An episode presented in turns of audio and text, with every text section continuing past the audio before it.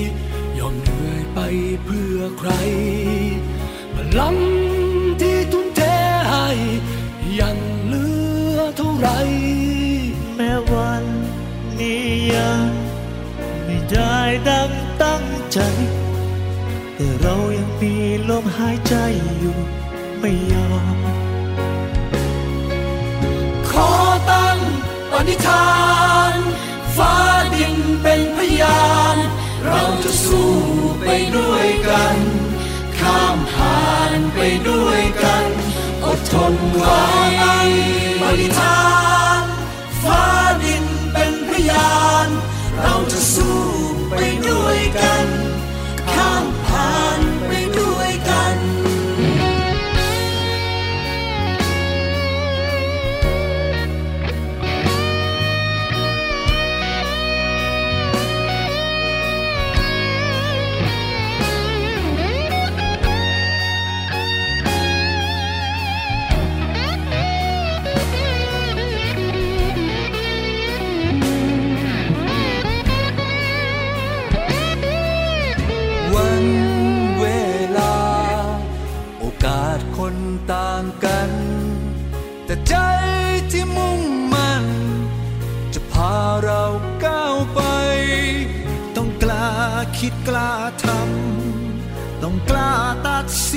ใจ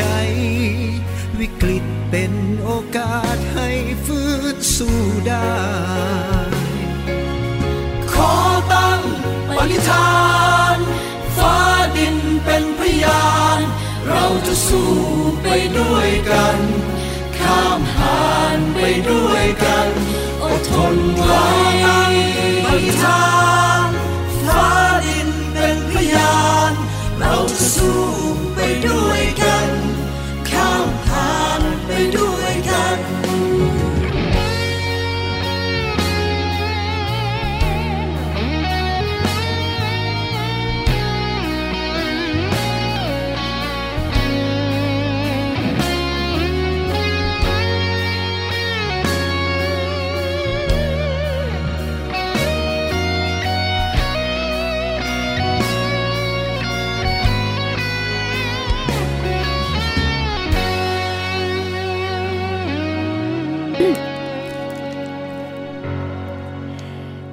วัสดีค่ะ คุณผู้ฟังคะขอต้อนรับเข้าสู่รายการ ภูมิคุ้มกันรายการเพื่อผู้บริโภคค่ะ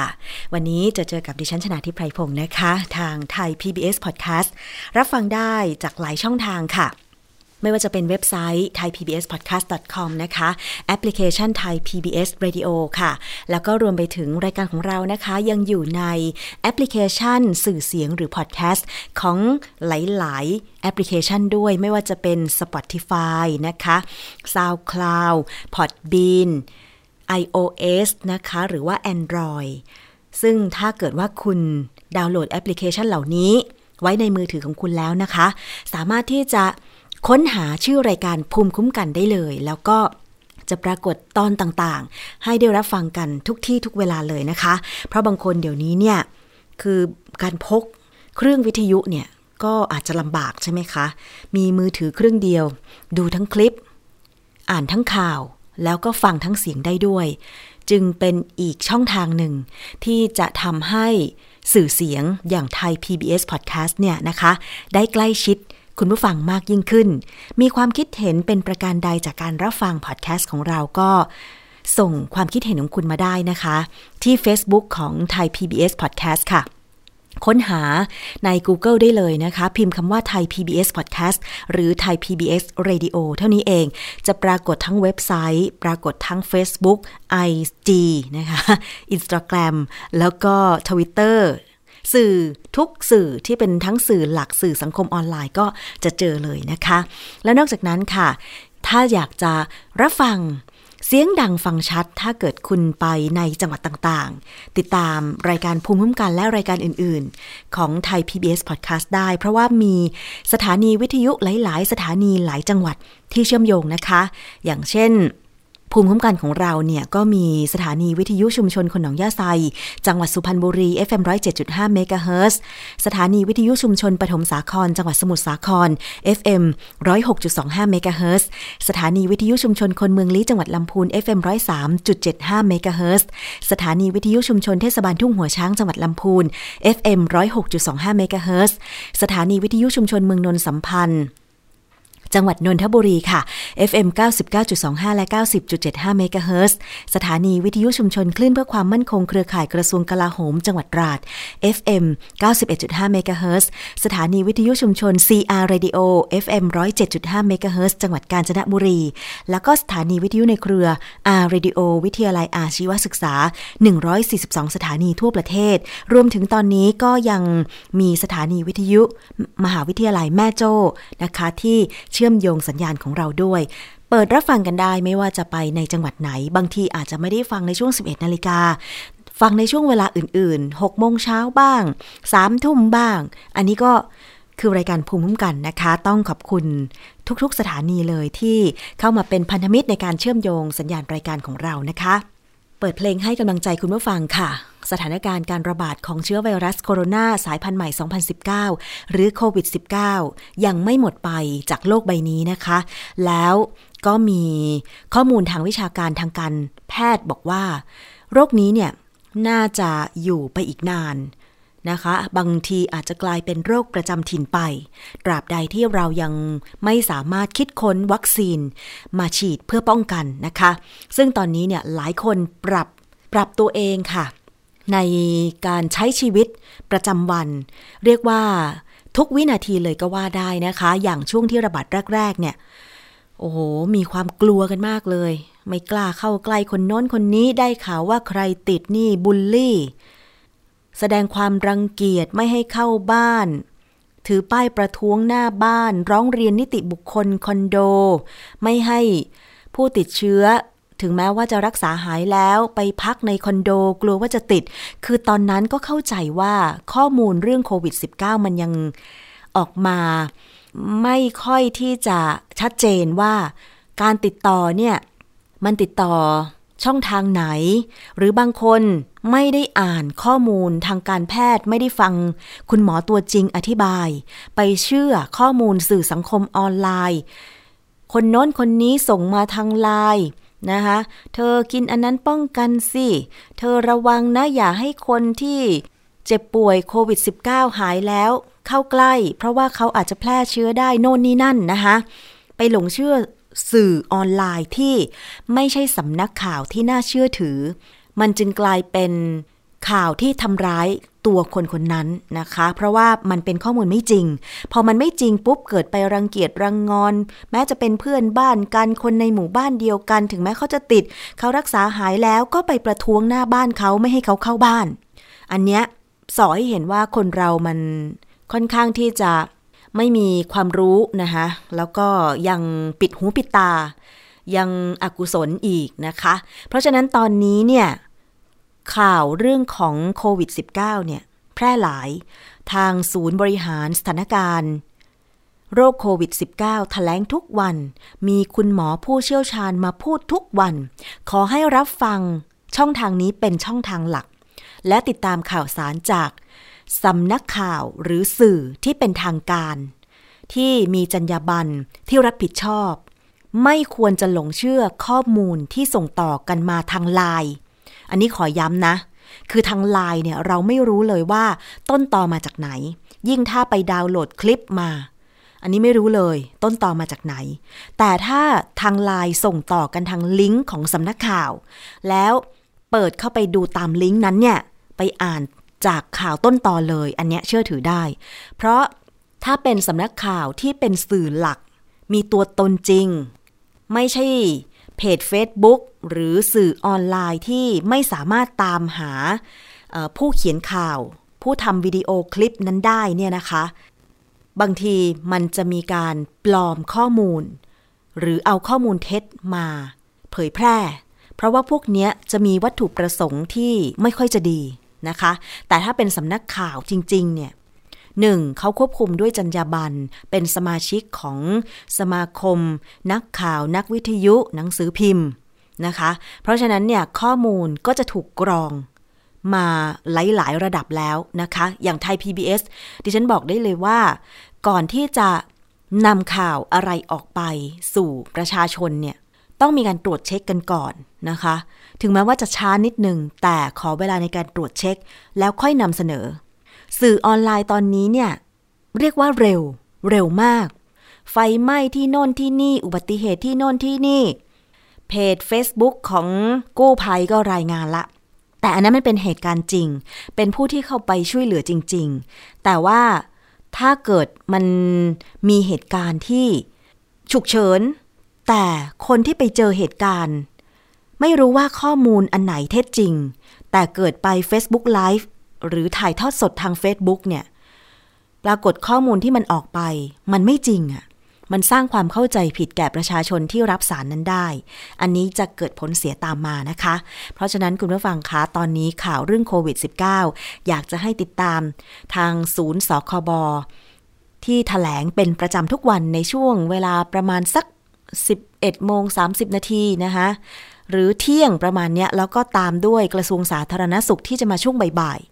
อันนี้จะได้ข้อมูลข้อเท็จจริงนะคะ ตอนนี้ไม่มีการปกปิดข้อมูลแล้วค่ะ ก็สบายใจขึ้นหน่อยหนึ่งที่ว่าผู้ติดเชื้อโควิด -19 รายใหม่ในประเทศไทย น้อยลงเรื่อยๆ บางวันศูนย์ราย บางวัน 3 ราย บางวัน 7 รายนะคะเป็นตัวเลขตัวเดียวไม่ถึง 2 ตัว แต่ความหวังของมวลมนุษยชาติทั้งโลกนี้เนี่ยก็คือการคิดค้นวัคซีนป้องกันโควิด -19 เพราะตอนนี้ยารักษาก็ต้องใช้ยา ที่ใช้รักษาไวรัส HIV หรือไข้มาลาเรียนะคะ อันนี้ก็แล้วแต่อาการนะคะ แต่ว่าสิ่งที่จะทำได้ดีที่สุดคือตอนนี้ประชาชนทุกคนต้องดูแลตัวเอง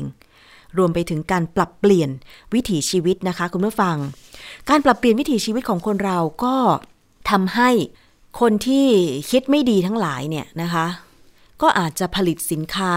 ที่จำเป็นจะต้องใช้ในการป้องกันโควิด -19 ออกมาขาย แต่บางอย่างนั้นปลอม บางอย่างไม่ได้มาตรฐาน บางอย่างไม่ได้ขออนุญาตเลย อยู่ๆผลิตขึ้นมานะคะ ผลิตแบบมีคุณภาพหรือเปล่าไม่รู้ เพราะว่าไม่มีหน่วยงานไหนมาตรวจสอบนะคะ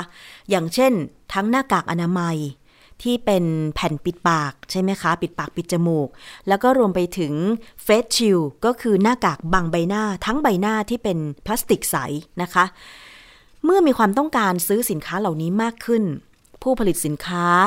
บางรายที่นิสัยไม่ดีนะคะ ก็ผลิตสินค้าที่ไม่มีคุณภาพมาจำหน่าย ก็ไปเอาสินค้าอะไรไม่รู้มาขาย ไม่ได้ขออนุญาต ไม่มีเครื่องหมายรับรองคุณภาพว่า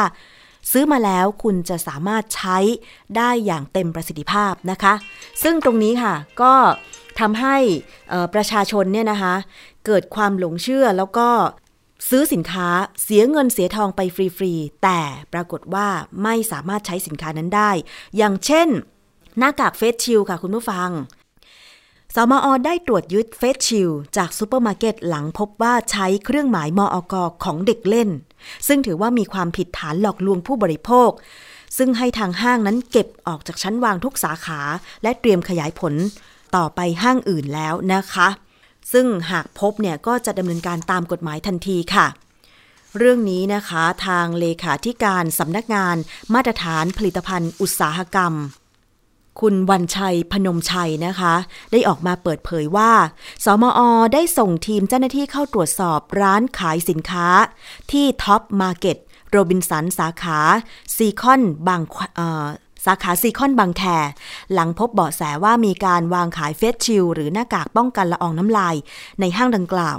ซึ่งจากการตรวจสอบพบว่ามีการวางขาย face shield จำนวน 16 ชิ้น ที่ฉลากสินค้าระบุเครื่องหมายมาตรฐาน ผลิตภัณฑ์อุตสาหกรรมของเล่น มอก685ขีด2540นำเข้าจากต่างประเทศ โดยบริษัทที่นำเข้า เป็นบริษัทเดียวกับที่ สมอ เคยอายัดของนะคะมาจากที่ขายในร้านสะดวกซื้อ7 e เ e ่ e อเมาแล้ว เมื่อประมาณต้นเดือนพฤษภาคมที่ผ่านมานะคะ จึงดำเนินการยึดอายัดของไว้ทั้งหมดเลย เพื่อดำเนินการตามกฎหมายต่อไป พร้อมกับแจ้งให้บริษัทเซ็นทรัลฟู้ดรีเทลจำกัด เจ้าของแฟรนไชส์ร้าน Tops Market เรียกคืนสินค้าดังกล่าว และให้นำออกจากชั้นวางไม่ให้ขายอีกต่อไปนะคะ สำหรับกรณีนี้เนี่ยเป็นความผิดต่างกรรมต่างวาระ ซึ่งบริษัทที่นำเข้าสินค้าดังกล่าวจะมีความผิด ฐานใช้เครื่องหมายมาตรฐานโดยไม่ได้รับอนุญาต มีโทษจำคุกไม่เกิน 1 ปี หรือปรับไม่เกิน 1 ล้านบาท หรือทั้งจำทั้งปรับ ส่วนร้านจำหน่าย ที่นำมาวางขายก็มีความผิดด้วยเช่นกัน ก็คือผิดฐานจำหน่ายสินค้าที่ใช้เครื่องหมายมาตรฐาน โดยไม่ได้รับอนุญาต มีโทษจำคุกไม่เกิน 6 เดือน หรือปรับไม่เกิน 5 0 0แสนบาท หรือทั้งจำทั้งปรับ จึงขอเตือนให้ร้านที่จะนำสินค้ามาวางจำหน่าย ตรวจสอบสินค้าให้ดีให้รอบคอบก่อนนะคะว่า เครื่องหมายที่แสดงที่ฉลากสินค้านั้นเนี่ยเป็นเครื่องหมายจริงหรือเปล่า ขออนุญาตจริงเลขทะเบียนถูกต้องหรือเปล่านะคะ เพราะว่าอย่างกรณีที่ไปจับ face shield ทั้งที่เซเว่นแล้วก็ที่ Tops Market ที่โรบินสันสาขาซีคอนบางแคเนี่ย ก็มีการนำมอกเลขทะเบียนของของเล่นต่างประเทศ ไปติดที่ฉลาก face shield ซึ่งอันนี้ก็เป็นคนละมาตรฐานถือว่ามีการปลอมแปลงเครื่องหมายนะคะคุณผู้ฟัง สำหรับเฟสชิลที่ขายทั่วไปเนี่ยตอนนี้ยังไม่มีมาตรฐานรองรับทำให้สมอเตรียมกำหนดมาตรฐานผลิตภัณฑ์อุตสาหกรรม หรือเครื่องหมายมอกจำนวน 27 มาตรฐาน อย่างเช่นเฟสชิลหน้ากากผ้า เครื่องวัดอุณหภูมิร่างกาย ตู้ความดันลบเป็นต้น เพื่อให้ประชาชนผู้บริโภคมีความมั่นใจในการใช้สินค้ามากขึ้นนะคะซึ่งเลขาธิการสมอระบุว่าการออกมาตรฐานมอกเนี่ยจะใช้เวลาอย่างน้อย 3-4 เดือน แล้วก็คาดว่าจะออกใช้ได้ปลายปีนี้เพื่อให้ทันกับการป้องกันโรคโควิด -19 3-4 เดือนก็อาจจะช้าไปนะ อยากให้ทางสมอเนี่ยเร่งกำหนดมาตรฐานสินค้าที่เกี่ยวข้องในการนำมาใช้เป็น new normal ใหม่เนี่ยนะคะ ไม่ว่าจะเป็นหน้ากากทุกอย่างเลยอะคือหน้ากากทางการแพทย์ที่เป็น การเคลือบสีฟ้าสีเขียว อาจจะไม่ชิ้นใหญ่ไปอะไรอย่างเงี้ยนะคะ แต่ว่าถ้าเป็นหน้ากากที่เป็นยี่ห้อต่างๆ ราคาสูงนิดนึงนะคะ แล้วก็เฟสชิลอะไรต่างๆเนี่ยอยากจะให้ออกมาตรฐานโดยเร็วนะคะ เพราะว่าประชาชนก็ยังซื้อหากันอยู่ตลอดนะคะ ไม่เช่นนั้นแล้วก็อาจจะทำให้ประชาชนเนี่ยซื้อสินค้าที่ไม่ได้มาตรฐานได้นะคะ คุณผู้ฟัง ถ้าพบเห็นนะคะ สินค้า ตอนนี้เฟสชิลเนี่ยยังไม่มีมาตรฐานมออกเพราะฉะนั้นเนี่ยถ้าเฟสชิลยี่ห้อไหน มีการติดโลโก้มออกและเลขทะเบียนให้เข้าใจไว้ก่อนว่า เป็นการปลอมเครื่องหมายมออกแจ้งไปทางสำนักงานมาตรฐานผลิตภัณฑ์อุตสาหกรรมได้เลยนะคะเอาละค่ะ ช่วงนี้มาติดตามอีกประเด็นหนึ่ง อันนี้ก็เป็นเรื่องของผู้บริโภค หลายคนอาจจะได้ฟังข่าวแล้วล่ะ แต่ว่าขอนำมาเรียนย้ำอีกครั้งหนึ่งก็แล้วกันนะคะ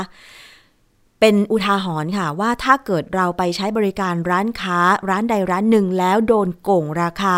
ขูดรีดราคา ผู้บริโภคจะมีวิธีการจัดการปัญหานี้อย่างไร ราคาที่ว่ามันสูงเกินจริง ใครได้ฟังแล้วก็โอ้โหเลยก็คือ กรณีผู้บริโภคร้องเรียนถูกโกงค่าถ่ายเอกสารจากร้านถ่ายเอกสาร ย่านเมืองทองธานีนะคะ ผู้เสียหายที่ถูกร้านถ่ายเอกสาร เก็บค่าบริการแพงเกินจริง ที่ร้องเรียน ตอนแรกก็โพสต์ผ่าน Facebook ส่วนตัว พอมีคนเห็นข้อมูล สื่อมวลชนเห็นข้อมูลก็นำมาเสนอข่าวต่อ ปรากฏพอสคบและพาณิชย์จังหวัดนนทบุรี ลงพื้นที่ตรวจสอบ ที่ร้านถ่ายเอกสารแห่งนี้ที่ คอนโดเมืองทองธานีปรากฏมีผู้เสียหายที่เคยไปใช้บริการ ร้านนี้เนี่ยไปร้องเรียนเพิ่มเติมด้วยนะคะ คุณผู้ฟัง คือที่ร้องเรียนเพิ่มเติมเนี่ยเป็นกรณีที่เคยส่งพัสดุไปจังหวัดสมุทรปราการ แต่ถูกเรียกเก็บค่าส่งถึง 260 บาทนะคะ สคบและพาณิชย์จังหวัดนนทบุรี จึงนัดผู้เสียหายไปชี้แจงถึงเรื่องที่เกิดขึ้น แล้วก็ไปเคลียร์กันนะคะ ระหว่างเจ้าของร้านที่ให้บริการที่เก็บค่าบริการแพงเหลือเกินนะคะ ซึ่งร้านนี้เนี่ยไม่เฉพาะถ่ายเอกสารอย่างเดียวนะคะก็จะเห็นว่ามีป้ายว่ารับส่งพัสดุไปรษณีย์ต่างๆ ด้วยนะคะอะเราลองไปฟังเสียงของลูกค้า ร้านถ่ายเอกสารที่โดนโกงราคา ซึ่งเป็นน้องผู้หญิงค่ะ เป็นหน้าสมุดธนาคะ แล้วทีเนี้ยก็เห็นว่าร้านเนี้ยไม่มีคนเลยแล้วมันใกล้ใกล้ที่อยู่ของเรา ก็เลยเลือกที่จะไปอุดหนุนพี่เขาเพราะว่าผ่านทีไรมันก็เงียบไม่มีคนเลยค่ะทีนี้ก็เลยเข้าไปก็เข้าไปเจอเป็นพี่ผู้หญิงอยู่ในร้านคนเดียวเอ่อที่แรกเนี่ยไม่ได้มองว่ามีป้ายหรือไม่มีเพราะว่าหน้าร้านและข้างๆเขาเนี่ยป้ายเขาเยอะมาก ก็เลยเราก็เลยประสงค์ที่จะแบบเข้าไปถามราคาเขาตรงนั้นแทนแล้วก็เอ่อ ว่ารายละเอียดอะมันเป็นยังไงบ้าง ทีนี้เข้าไปเสร็จพี่เขาก็ทักทายออกมาต้อนรับปกติอะค่ะ แต่เขาเดินออกมาเหมือนกับจะมารับหน้าร้าน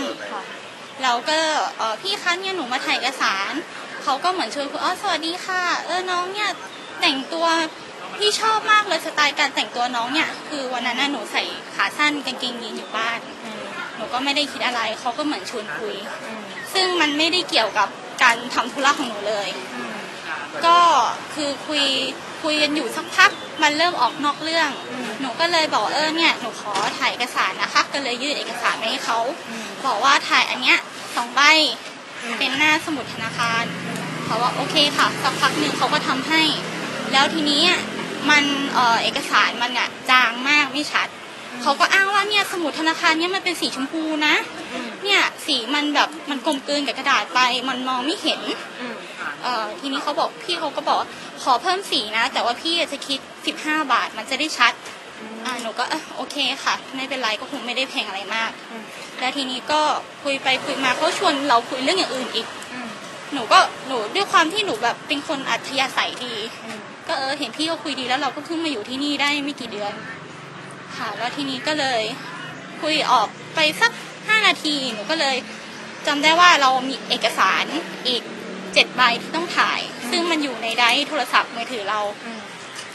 เออเราก็เลยคุยพี่เขาว่าพี่คะเนี่ยหนูมี drive อยู่นะ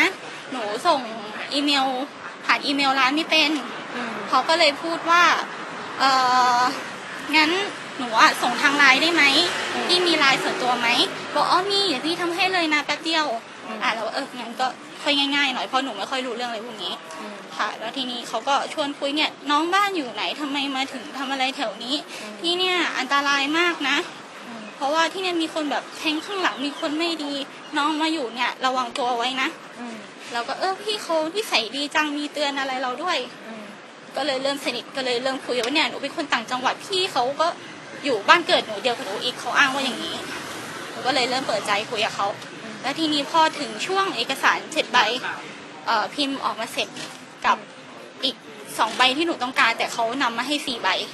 ซึ่งมันไม่ใช่แบบตามที่หนูร้องขอ เขาก็บอกเนี่ย ทั้งหมดอะสิบเอ็ดใบสี่ร้อยี่สิบนะ หนูก็เลยแบบพี่ว่าอะไรนะคะ มันมันมันใช่เหรอคือหรือว่าหนูแบบหนูไม่ดีไปเอง หนูก็เลยถามอีกรอบว่าเท่าไหร่นะสี่ร้อยี่สิบบาท หนูบอกมันมันมันใช่เหรอคะราคาราคานี้เหรอเขาก็บอกว่า ราคานี้แหละน้องอะไม่ได้ถามราคาพี่ตั้งแต่แรกนะเนี่ยป้ายอยู่ข้างหลังอะน้องเห็นไหมแล้วซึ่งตรงที่หนูนั่งอยู่อะตรงนั้นน่ะมันไม่มีราคาป้าย มันจะเป็นเก้าอี้ แล้วก็โต๊ะไว้แบบให้เขียน แล้วซึ่งป้ายมันจะเป็นป้ายเล็ก ๆ อยู่ตรงเคาน์เตอร์ มันอยู่ข้างหลังพี่เขา ซึ่งตอนที่เอ่อพี่เขาเข้ามาต้อนรับอะตัวพี่เขาอะมันมันบังป้ายอยู่ดีค่ะเลยด้วยกับ ที่พี่เขามาชวนชวนเราคุยตลอด เราก็เลยไม่มีโอกาสได้ถามราคาเขา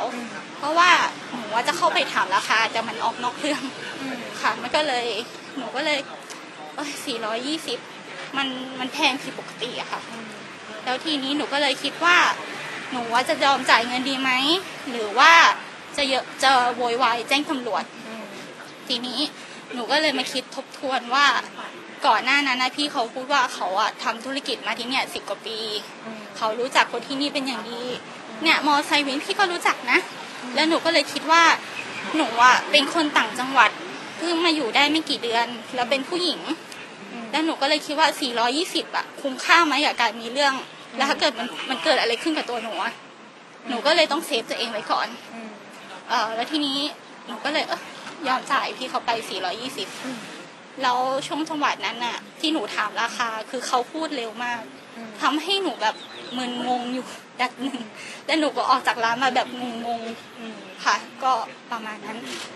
ในขณะที่พี่เขาถ่ายเอกสารเรามองเห็นราคาชัดเจนไหมหรือว่าในขณะที่เขาทำงานเขาก็ยืนบังป้ายเขาตั้งใจบังหรือว่ามันบังเอิญไปบังตามความคิดของเราอืมอันนี้หนูไม่ไม่มั่นใจแต่หนู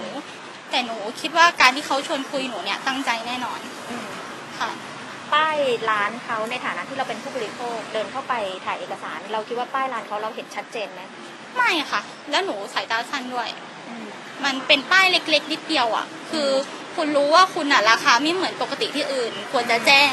คือคุณมีเวลาที่จะคุยกับเราเรื่องอย่างอื่น แต่คุณไม่มีเวลาที่จะบอกบอกเออเนี่ยน้องร้านพี่เนี่ยราคานี้นะ คือคุณควรที่จะบอกเราไหมอะว่าราคามันเกินกว่าที่อื่นนะ อันเนี้ยหนูยังฟังได้อ่า แต่อันเนี้ยคือเขาไม่ชวนไม่บอกอะไรเลย คือคุยอะไรก็ไม่รู้อะค่ะ ในฐานะอ่าตอนเนี้ยค่ะ เราต้องการอะไรต้องการได้เงินคืนหรือว่าต้องการเพื่อที่จะแสดงว่ามันเขาไม่ควรทำแบบนี้กับใครอีก หรือว่าถ้ามีร้านอื่นๆทำอย่างนี้ได้อีกเรื่อยๆเราวัตถุประสงค์เราต้องการอะไร คือตอนเนี้ยเงินอะ 420 หนูไม่ต้องการเลย เพราะว่าความรู้สึกของหนูอะกับเงินของหนูอะมันจบไปตั้งแต่ตรงนั้นแล้ว คือหนูต้องการให้เค สเนี้ยเป็นกรณีศึกษา แล้วก็ให้พี่เขารับผิดชอบคู่กรณีคนอื่นที่เขาเคยโดน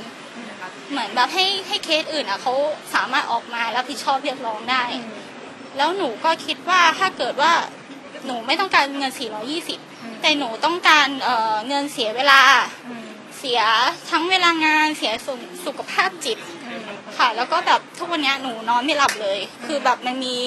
เรื่องวุ่นวายเข้ามาในชีวิตเยอะมาก หนูก็เลยถ้าเกิดว่า หนูเรียกร้องค่าเสียหายตรงนี้ได้เนี่ย หนูจะนำเงินเนี่ย ไปบริจาคให้พระ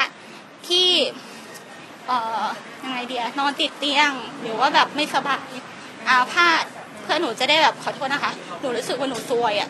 หนูก็อยากจะล้างซวยตรงนี้ออกไป เพราะว่าวันเนี้ยวันมันเป็นวันพระด้วยค่ะหนูก็เลยอยากจะทำบุญตรงนี้ ค่ะ นั่นคือเสียงนะคะ ของน้องผู้หญิงคนหนึ่งที่ไปใช้บริการถ่ายเอกสาร ที่ร้านถ่ายเอกสารเมืองทองธานี คือเขาไม่ได้ชื่อเมืองทองธานีหรอกค่ะ แต่อยู่ที่คอนโดเมืองทองนะคะ เป็นร้านที่ผนังสีเหลือง คือไม่มีชื่อร้านด้วยนะคะ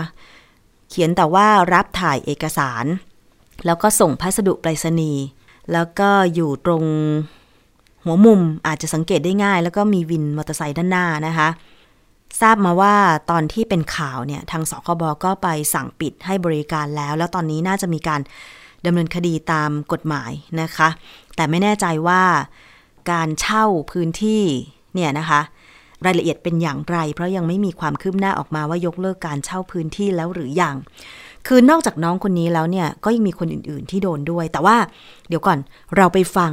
เสียงของเจ้าของร้านถ่ายเอกสารคนนี้ ที่คิดราคาน้องคนนี้ 11แผ่น420 บาทเนี่ยในวันที่สคบแล้วก็พาณิชย์จังหวัดนนทบุรีไปดูที่ร้านวันแรกเนี่ยนะคะแล้วผู้สื่อข่าวสื่อมวลชนไปเต็มๆเลย ก็ไปสัมภาษณ์ ไปฟังเสียงของเจ้าของร้านถ่ายเอกสารคนนี้หน่อยค่ะ เอาแค่สี่อธิบายหน่อยถึงในการคิดรามันคาเป็นบุ๊กแบงค์บุ๊กแบงค์สี่แผ่นนี่แผ่นละเท่าไหร่คะขายบุ๊กแบงค์สี่แผ่นหนูขอให้คำตอบพรุ่งนี้แล้วกันนะคะ ปกติแล้วอะค่ะเลทในการคิดราคาของเราอธิบายนิดนึงได้ไหมคะว่าคิดยังไง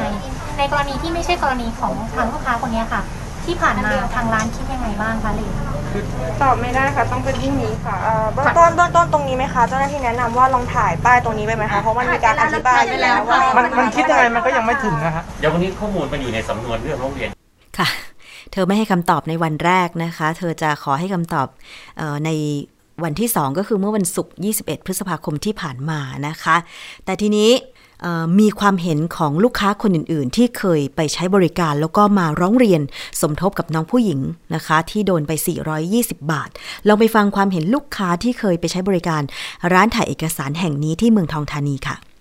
มันก็จะแพงกว่าที่อื่นอย่างที่อื่นก็แพงละสองสามบาทเขาจะสี่บาทห้าบาทแล้วแต่อารมณ์อะแล้วแต่บางทีคิดนี่เขาจะเหมาเหมาๆมาแต่พอเราถ่ายแล้วเราก็ไม่อยากมีปัญหาก็คือ ก็คือต้องรับอะราคาเท่าไหร่ก็เอาแต่ก็ถือว่า เคยจากประสบการณ์ที่เคยถ่ายมานะถือว่าร้านนี้แพงที่สุด ก็เลยไม่เข้าเลย แล้วก็พูดจาไม่ดี แล้วก็จะชอบแบบว่านึกจะถ่ายก็ถ่ายเอ่อตามอารมณ์อะจะเป็นคนก้าวร้าวลูกค้าลูกค้าแถวนี้จะไม่ค่อยเข้าร้านนี้อะอันนั้นก็เป็นความเห็นของลูกค้าที่ไปเกที่เคยไปใช้บริการร้านนี้นะคะ ทีนี้ลองมาฟังค่ะ หลังจากที่สคบนะคะ โดยท่านรัฐมนตรีประจำสำนักนายกรัฐมนตรีนะคะ คุณเทวันลิปตะพันลบ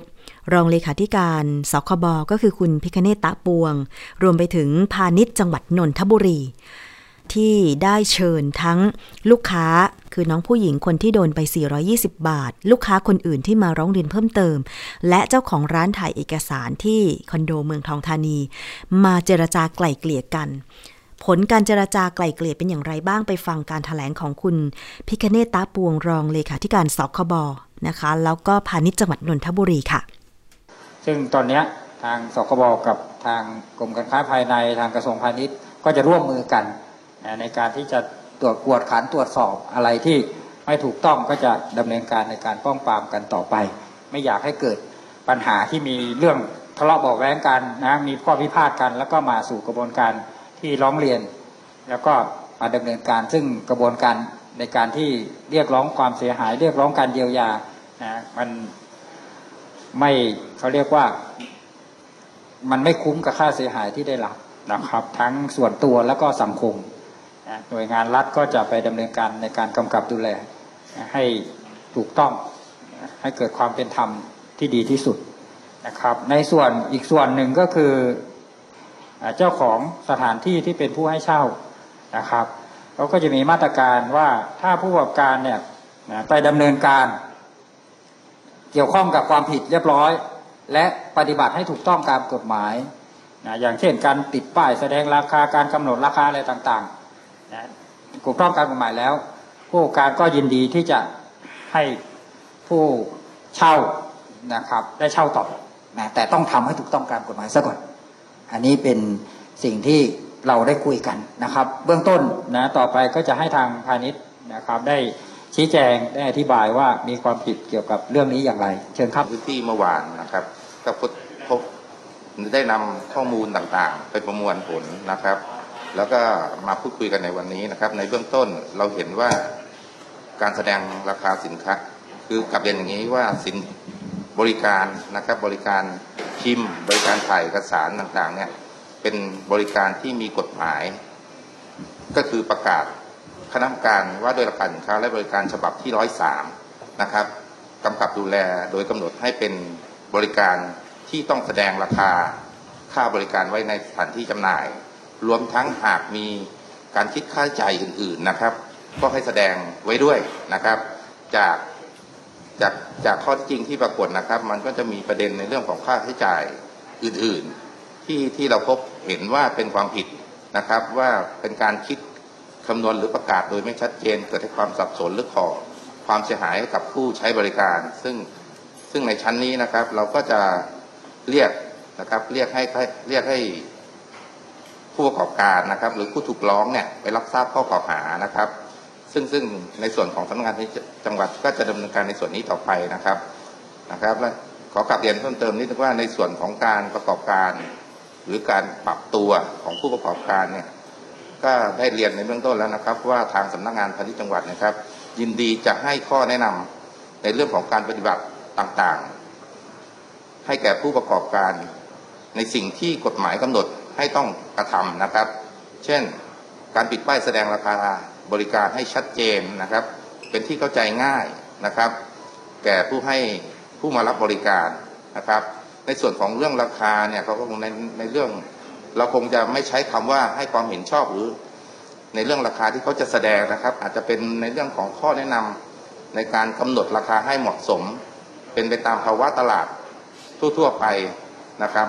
อีกอีกอีกชั้นหนึ่งนะครับ ซึ่งซึ่งขอเรียนว่าเป็นราคาแนะนำที่ควรจะเป็นในตลาดนะครับนะครับครับขอกลับเรียนในเบื้องต้นประมาณนี้ครับท่านค่ะนั่นคือเสียงของ คุณพิกเนตตาปวงนะคะรองเลขาธิการสคบและคุณประมวลนินนาคพาณิชย์จังหวัดนนทบุรีนะคะ ในการนี้ค่ะ ทางพาณิชย์จังหวัดนนทบุรีก็ได้แจ้งข้อกล่าวหากับเจ้าของร้านไถ่เอกสารเมืองทองธานีแห่งนี้แล้ว ก็คือข้อหาคิดราคาสูงกว่าที่แสดงไว้ ตามพรบสินค้าและบริการมีโทษปรับ 10,000 บาท ส่วนผู้เสียหายที่ไม่ได้รับความเป็นธรรมหรือคิดราคาบริการสูงเกินจริง สามารถไปแจ้งความดำเนินคดีกับเจ้าของร้านดังกล่าวได้นะคะ ค่ะ เดี๋ยวนิดนึงค่ะ ไปฟังเสียงสุดท้ายสักหนึ่งหนึ่งหนึ่งถึงสองนาทีนะคะ เกี่ยวกับคำแนะนำถ้าเกิดว่าผู้บริโภคไปเจอการคิดค่าบริการที่ค่อนข้างแพงแบบนี้จะทำยังไงค่ะ ผู้เสียหายที่ได้มีการกระทำแบบนี้ให้ไปแจ้งความร้องทุกข์นะไปแจ้งความต่อพนักงานสอบสวน ไปแจ้งความดำเนินคดีเลยนะพฤติการแบบนี้ ให้ผู้เสียมันเป็นความผิดอาญาที่เป็นความผิดต่อบุคคลต่อตัว นะครับ ก็ท่านก็ต้องไปแจ้งความดำเนินคดี จะเป็นช่อโกงเป็นกันโชคเป็นอะไรก็ท่านว่าไป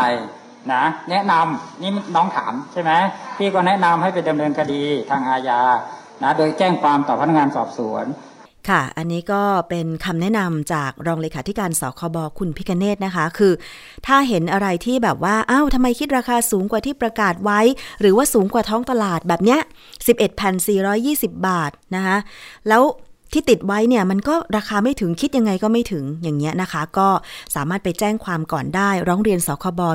1166เอ่อร้องเรียนไปที่สายด่วนของกรมการค้าภายใน ซึ่งตอนนี้มันมีช่องทางออนไลน์เยอะแยะเลยนะคะ ที่สามารถร้องเรียนกันได้ค่ะ เผื่อว่าจะได้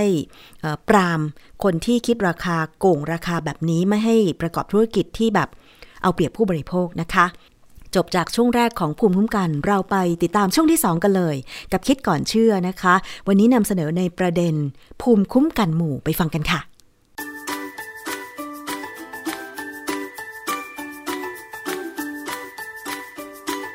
ช่วงคิดก่อนเชื่อ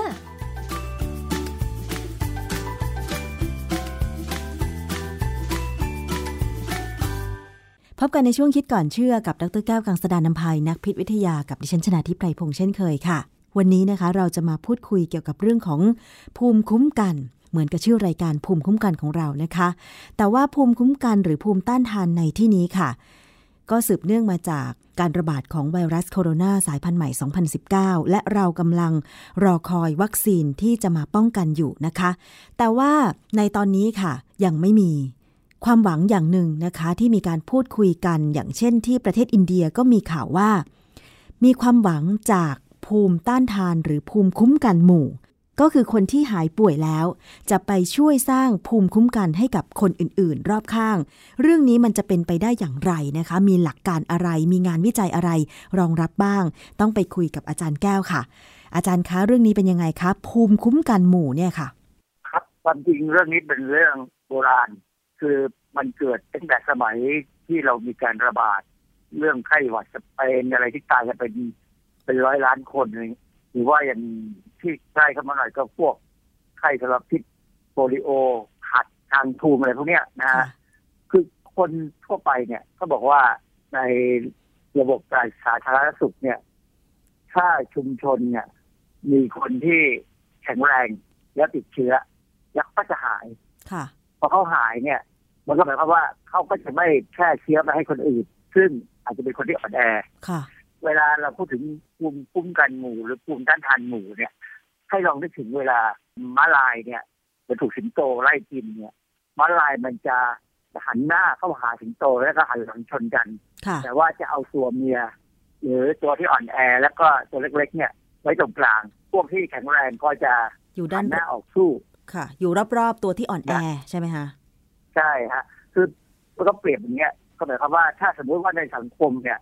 มีคนที่อ่อนแอแล้วก็ให้คนที่อ่อนแอเนี่ยอยู่แต่ในบ้าน ส่วนคนที่แข็งแรงมีความสามารถที่จะสู้เชื้อได้เนี่ย ก็ออกไปทำอะไรเหมือนเดิมค่ะ แล้วก็อาจจะติดเชื้อบ้าง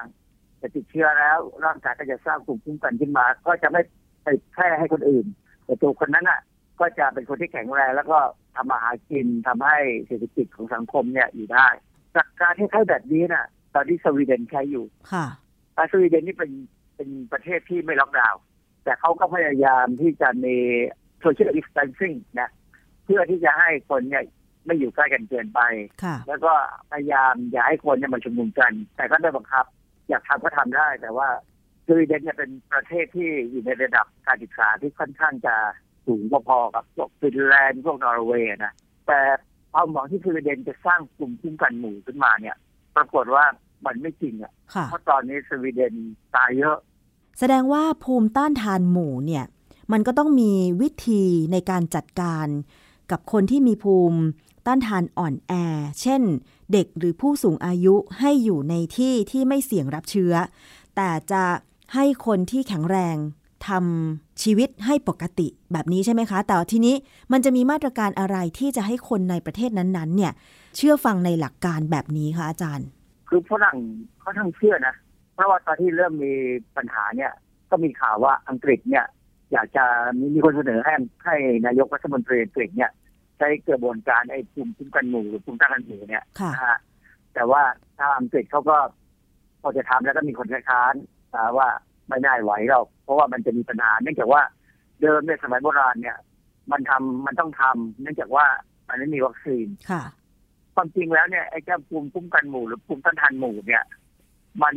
เกิดได้ง่ายเลยถ้ามีวัคซีนค่ะ คือว่าแต่ต้องฉีดวัคซีนคนเยอะมาก80 90เปอร์เซ็นเนี่ยต้องฉีดฉีดแล้ว คนที่ไม่แข็งแรงคือคนที่ไม่แข็งแรงเนี่ยฉีดวัคซีนเข้าไปยังไงภูมิคุ้มกันก็จะไม่ค่อยขึ้นอืม ได้ออกไหมค่ะ คือเวลาเวลามันจะมีภูมิคุ้มกันเนี่ย มันต้องขึ้นอยู่กับสภาวะโภชนาการ ค่ะ การกินอาหาร การร่างร่างกายเป็นยังไง ดีไม่ดี ดังนั้นเนี่ยกระบวนการที่จะให้เกิดภูมิคุ้มกันหมู่เนี่ย มันมีปัจจัยหลายอย่างค่ะ ที่จะเป็นตัวที่จะชี้ได้ ค่ะ เช่นเอาไว้ง่ายๆถ้าสมมติว่าเราจะให้มีภูมิคุ้มกันหมู่ในกลุ่มไหนก็ตามเนี่ย คนที่จะเป็นตัวที่จะติดเชื้อเนี่ยต้องแข็งแรงค่ะและไม่ตาย แต่คราวนี้ ประเทศที่เขาหวังว่าจะให้มีอย่างเช่นสวีเดนเนี่ย อัตราการตายเขาสูงนะสามสี่สามร้อยกว่าคนแล้วต่อล้าน ในขณะที่อย่างของบ้านเราเนี่ย ตอนนี้ก็ประมาณ0.8ต่อล้านค่ะนะและข้อสังเกตคือประเทศที่มีอัตราการตายต่ำเนี่ย เป็นประเทศที่ค่อนข้างจะยากจน คือถึงไทยจะไม่ยากจนนะนะเพราะว่าเราก็อยู่ที่ 0.8 ต่อล้านเนี่ย มีประเทศที่เป็นจุด 04จุด05 ต่อล้านก็มีคือหมายความว่าตายน้อยมาก แต่ว่าไอ้ที่ตายน้อยมากเนี่ยอาจจะเป็นอีกสาเหตุหนึ่งก็ได้ว่า ไม่รู้คือตายแล้วก็ตายแล้วไม่ได้ไม่ไม่จดบันทึกว่าตายเพราะอะไรค่ะในหลักการของไอ้ภูมิคุ้มกันหมู่หรือภูมิต้านทานหมู่เนี่ย มันจะต้องมีคนที่ตายน้อยและติดเชื้อค่ะแล้วมีภูมิคุ้มกันขึ้นมาแอนติบอดีมี memory cell อะไรก็ตามมันขึ้นมาเพื่อที่ว่าเขาจะได้แข็งแรง ที่จะทำให้สังคมอยู่ได้ แล้วก็ไม่ไปติดเชื้อไปไปแพร่เชื้อให้คนอื่นที่ อ่อนแอนะค่ะอาจารย์ที่ผ่านมามันเคยมีงานวิจัยเกี่ยวกับเรื่องภูมิคุ้มกันหมู่บ้างหรือเปล่าคะ นอกจากมีข้อมูลนานมาแล้วเกี่ยวกับเรื่องของภูมิคุ้มกันหมู่ ตอนที่มีการระบาดของไข้ทรพิษ หรือโปลิโอ หรืออะไรอย่างเงี้ยค่ะอาจารย์ คือผมพยายามหางานวิจัยนะ ไม่มีอะมันมีแต่สมมติฐานที่ตั้งขึ้นมา แล้วก็มีคนพยายามอยากจะทดลอง อืมแต่มันก็ไม่ค่อยมีผู้นำประเทศไหนกล้าทดลองอะนะใช่ทีนี้ก็ตอนนี้ก็มีสวีเดนเนี่ยที่ ดูพยายามจะลองทดลองแต่ก็กล้ากล้ากลัวๆอยู่ คงลำบากที่จะทำเพราะว่าโอกาสเสี่ยงที่มีคนที่ตายเนี่ยเยอะเนี่ยมันมันมีมากนะฮะค่ะ ดิฉันกำลังมองว่าเราจะมั่นใจได้ยังไงว่าประชากรของประเทศเราเนี่ยกลุ่มไหนกลุ่มแข็งแรง แล้วแข็งแรงจริงหรือเปล่า พอที่จะต่อสู้กับเชื้อเมื่อติดเชื้อได้หรือเปล่าอย่างเงี้ยค่ะอาจารย์เอ่อประเด็นเนี่ยคือสำคัญมากคือส่วนใหญ่แล้วอย่าง ประเทศไทยเราเนี่ยมีคำถามมากเลยว่า เรารู้ไหมว่าเรามีคนไทยที่แข็งแรงอยู่ตรงไหนบ้างค่ะนะหรือว่าในสังคมไหนบ้างที่มีคนไทยที่มีคนไทยที่แข็งแรงค่ะอย่างในเมืองนอกเนี่ยอย่างฝรั่งเนี่ยอย่างพวกแถวเรารู้ว่าพวกนอร์เวย์พวกสแกนดิเนเวียนเนี่ยเขาเป็นกลุ่มประเทศที่คนตัวใหญ่นะแข็งแรง แล้วก็มีระบบสาธารณสุขที่ดีนะก็แล้วมากลับมาที่สวีเดนที่มีคนพยายามจับตาดูเนี่ย ก็ปรากฏว่าเขาก็ยังทำไม่สำเร็จนะค่ะ แต่ว่าอังกฤษเนี่ย ก็เป็นอีกประเทศหนึ่งสหราชอาณาจักรเนี่ยก็เป็นอีกประเทศหนึ่งซึ่งคนตายเยอะเหมือนกัน ค่ะตอนแรกก็มีหลักการว่าอยากจะทำเหมือนกัน แต่ว่าสุดท้ายเนี่ยก็คงไม่ไหว คือจะสังเกตไหมว่าฝรั่งเนี่ย ตอนที่เริ่มต้นมีปัญหาเนี่ย ไม่ยอมใส่หน้ากากแต่ตอนนี้ก็เริ่มใช้แล้วนะฮะเพราะว่าเปิดจากแล้วว่ามันตายกันเยอะเหลือเกินค่ะนะฮะแล้วก็คนที่หายแล้วเนี่ย อัตราจะเนี่ยหายน้อยกว่าประเทศอย่างแถวประเทศที่ยากจน ประเทศที่ยากจนเนี่ยอย่างประเทศ ถึงเราไม่ยากจนมากนะคะนะแต่เราก็เป็นจริงๆก็รวยอะนะแต่เราอัตราการหายของเรานี่สูงมากค่ะ ซึ่งมันก็เป็นหลายหลายปัจจัยที่เราเคยพูดถึงเรื่องวัคซีน BCG ที่หลาย ๆ ประเทศยังผิดอยู่แล้วมันก่อให้เกิดภูมิต้านทานแบบทั่วไปเลยแบบที่ว่าไม่ไม่จำกัดชนิดของเชื้อเนี่ยค่ะมันยังทำให้มีอยู่ เพราะฉะนั้นเวลาเราเจอเชื้ออะไรแปลกๆเนี่ย บางอย่างน้อยก็ไอ้เจ้าพวกไม่ได้ข่าวที่มันสู้ทันทีเนี่ย มันก็ยังสู้ได้สู้ได้เยอะนะฮะค่ะ อาจารย์มีคนพูดว่าอย่างวัคซีน BCG ที่เราฉีดกันสมัยเด็กๆ เนี่ย มันสามารถป้องกัน หรือมีระยะเวลาของมันอยู่ไม่ใช่เหรอคะ เช่น 6 เดือนหรือ 1 ปีอะไรอย่างเงี้ย BCG เนี่ยอยู่ได้นานนะค่ะอยู่ได้นาน เพราะว่ามันเป็นปัจจัยหนึ่งเนี่ยที่ทำให้วัณโรคบ้านเราเนี่ย ต่ำลงไปมากเลย ต่ำลงแบบ เกือบจะ สบายใจได้ว่าเราคนไทยไม่ติดวัณโรค ยกเว้นไม่ได้มาจากคนที่มาจากประเทศข้างเคียง ซึ่งระบบสาธารณสุขเขายังไม่ดีเท่าของของเราค่ะนะจริงๆ คนไทยเนี่ยเป็นวัณโรคน้อยลงแล้ว น้อยมากๆนะฮะแต่เราก็ยังฉีด BCG อยู่นะค่ะเนื่องจากว่ามันเป็นโรคที่ยังโอกาสมีโอกาสอยู่ เพราะว่าเรามีคน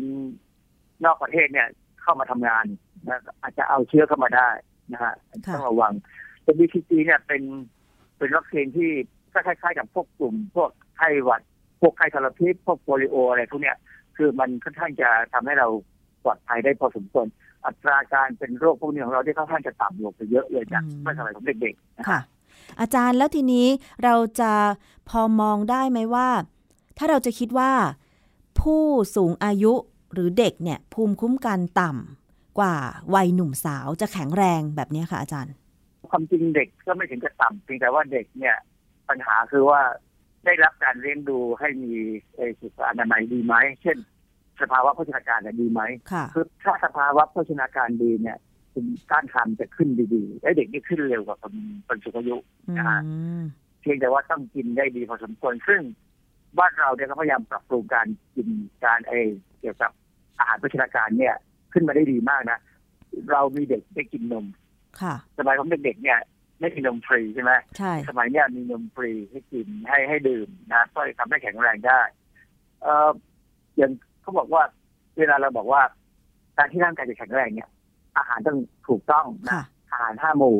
ต้องนอนได้นอนหลับไปพักผ่อนแต่ว่านอนหลับพักผ่อนเนี่ยบ้านเราเริ่มมีปัญหาแล้วนะค่ะเพราะว่าเด็กเริ่มเล่นมือถือไปจนถึงดึกแอบค่ะเล่นแอบอะไรเงี้ย คือถ้าบอกว่านอนหลับพักผ่อนพอแต่สิ่งที่ทำได้ที่ที่เราวัดได้นะ ก็คือว่าตื่นได้เองโดยไม่ต้องใช้นาฬิกาปลุกค่ะ ผมเนี่ยตื่นได้เองโดยไม่ต้องใช้นาฬิกาปลุก เพราะว่าผมคิดว่าผมนอนพอห้าหกชั่วโมงเนี่ยมันก็พอแล้วนะฮะการขับถ่ายสม่ำเสมอสุขภาพดี อันนี้ก็เป็นเออดัชนีชัดๆเลยที่ว่าร่างกายดีไม่ดีค่ะ หรือได้ออกกำลังกายได้ออกแรงจริงๆแล้วต้องการให้มีการออกแรงให้มีเหงื่อบ้างอะไรแบบเนี้ยนะฮะ ซึ่งอันเนี้ยเป็นตัวที่จะช่วยทำให้เรามีภูมิต้านทาน คือถ้าในสังคมไหนก็ตามเนี่ย มีคนส่วนใหญ่ทำได้ตามเนี่ยภูมิคุ้มกันหมู่น่าจะเกิดขึ้นได้ไม่ยากอืมก็ใช่เลยถามว่าคนไทยล่ะพร้อมไหมจะมีโอกาสได้ไหมเออ เรามีโอกาสไหมคนไทยเนี่ยพอเราคลายไอ้ล็อกดาวน์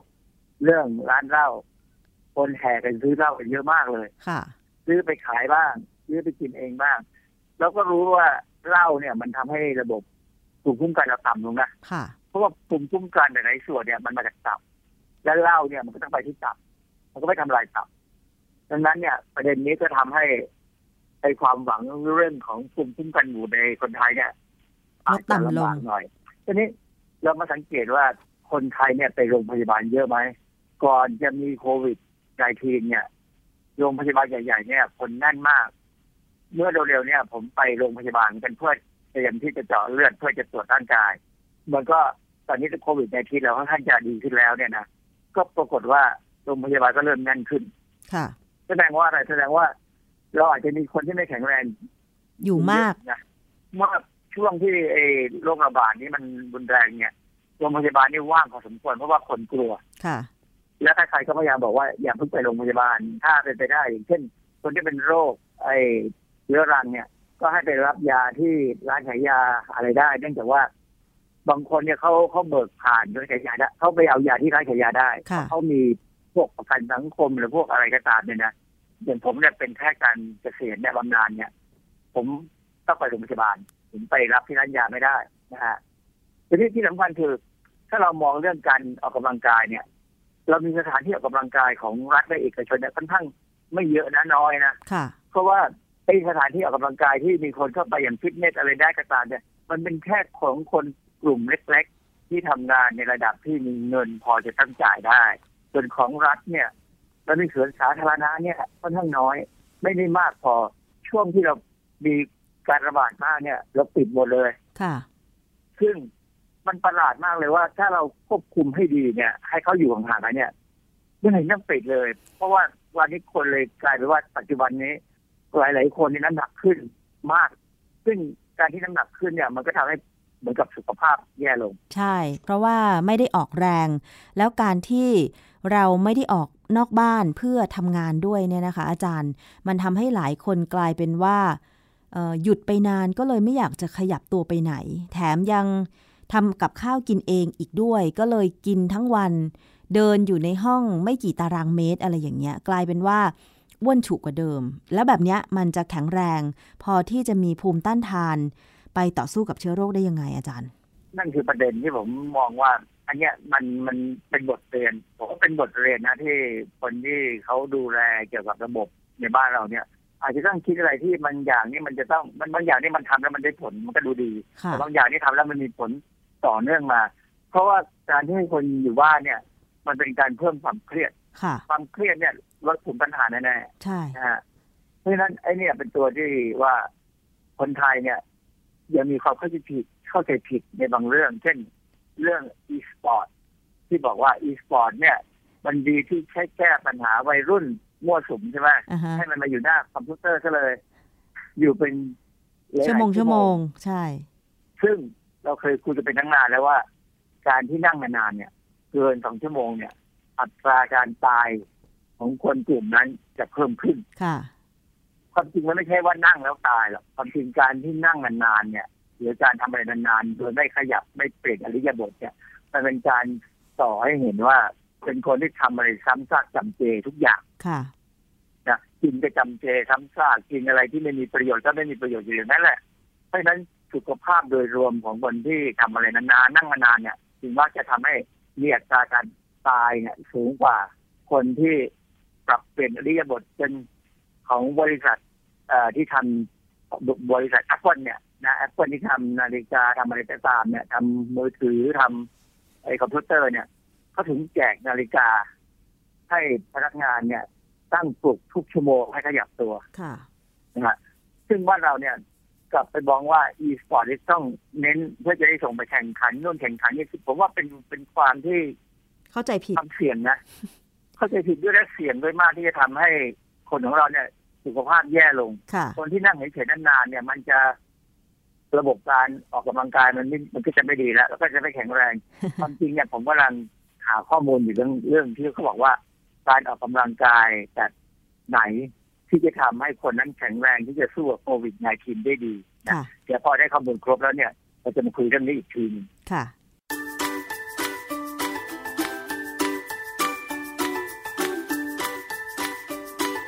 ช่วง คิดก่อนเชื่อ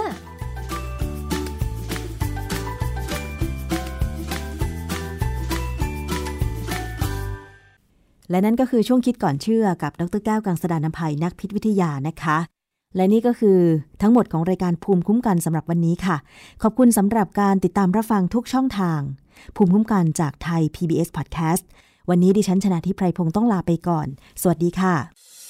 ติดตามรับฟังรายการย้อนหลังได้ที่เว็บไซต์และแอปพลิเคชันไทย PBS Radio ไทย PBS ดิจิทัล Radio วิทยุข่าวสารสาระ เพื่อสาธารณะและสังคม